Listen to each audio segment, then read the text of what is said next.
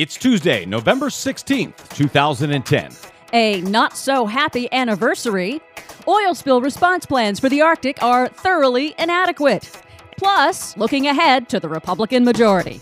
You get these people who who are beyond rational. They just sort of grasp at whatever little anecdote or argument that they've heard to to justify their their extreme you know, pro pollution policy. All of that and more straight ahead. I'm Brad Friedman of BradBlog.com. And I'm Desi Doyen. Stand by for six minutes of independent green news, politics, analysis, and snarky comment.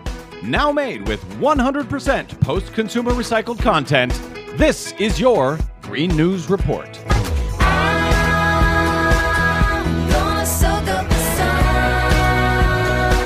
The Green News Report is sponsored by you, yes, you. We tell the truth over your public airwaves, but we need your support to do it. Please stop by our website, greennews.bradblog.com, and contribute to our efforts. Or you can PayPal to greennews at bradblog.com. We appreciate your support. Okay, Des, a quick update on the cholera situation today in Haiti.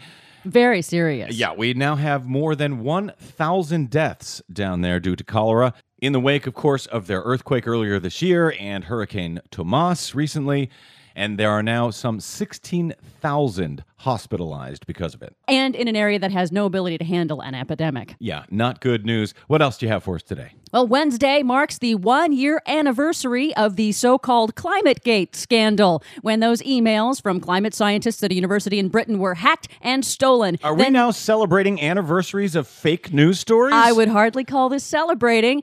But yes, they selectively edited and released those emails to the public, setting off a media frenzy and handing a major victory to the climate change denial industry right before the start of the major United Nations Climate Summit in Copenhagen last year. Although several independent investigations exonerated the scientists of professional misconduct and upheld the scientific integrity of the data, the damage was done in public understanding of climate change. And I suspect the damage will continue. Representative Darrell Issa has vowed to uh, com- commit resources to hearings on this fake scandal, this fake story in the upcoming Congress.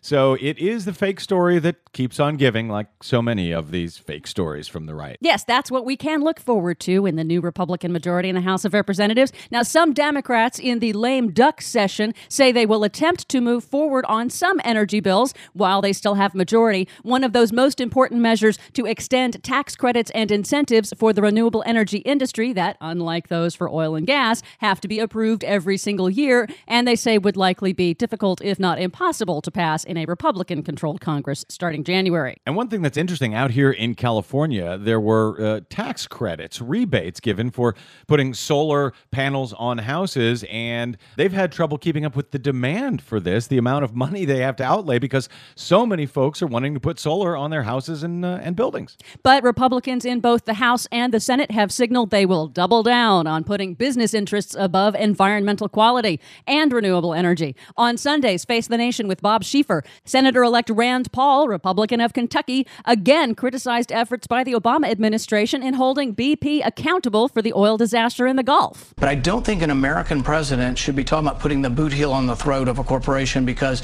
it sends the wrong signal. Uh, yeah, you know what? I'm not sure if a senator elect ought to be talking about putting the boot heel on the throat of businesses just after his campaign put the boot heel on the throat of a protester at one of their rallies. Yeah. Rand Paul. And his position doesn't make any sense sense when you consider that there are other businesses who would be threatened by businesses causing environmental disasters, like the tourism and fishing industries in the Gulf of Mexico that were devastated this summer. I guess it's a matter of picking and choosing which businesses you care to support. In Rand Paul's case, of course, it's the fossil fuel industry, the oil industry, the coal industry in his coal state of Kentucky. And now it also appears that the offshore drilling industry is not prepared to handle an oil spill in the Arctic. Who would have guessed it? Who would have uh, thought? Yep, that's according to a new study of oil spill response plans conducted by the Pew Environmental Group. The oil and gas industry is again pushing the Obama administration to lift a hold on new drilling in the Arctic, but that new study from the researchers at Pew politely says the oil industry's plans are, quote,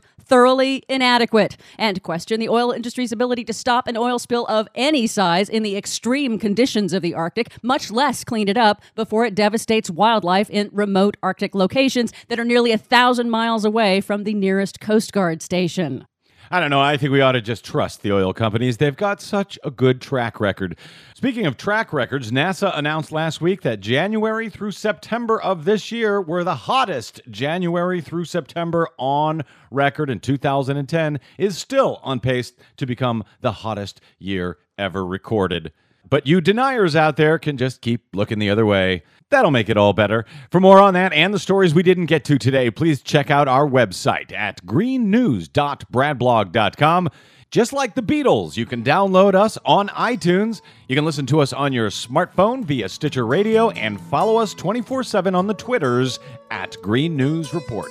I'm Brad Friedman. And I'm Desi Doyen. And this has been your Green News Report. Here comes the sun.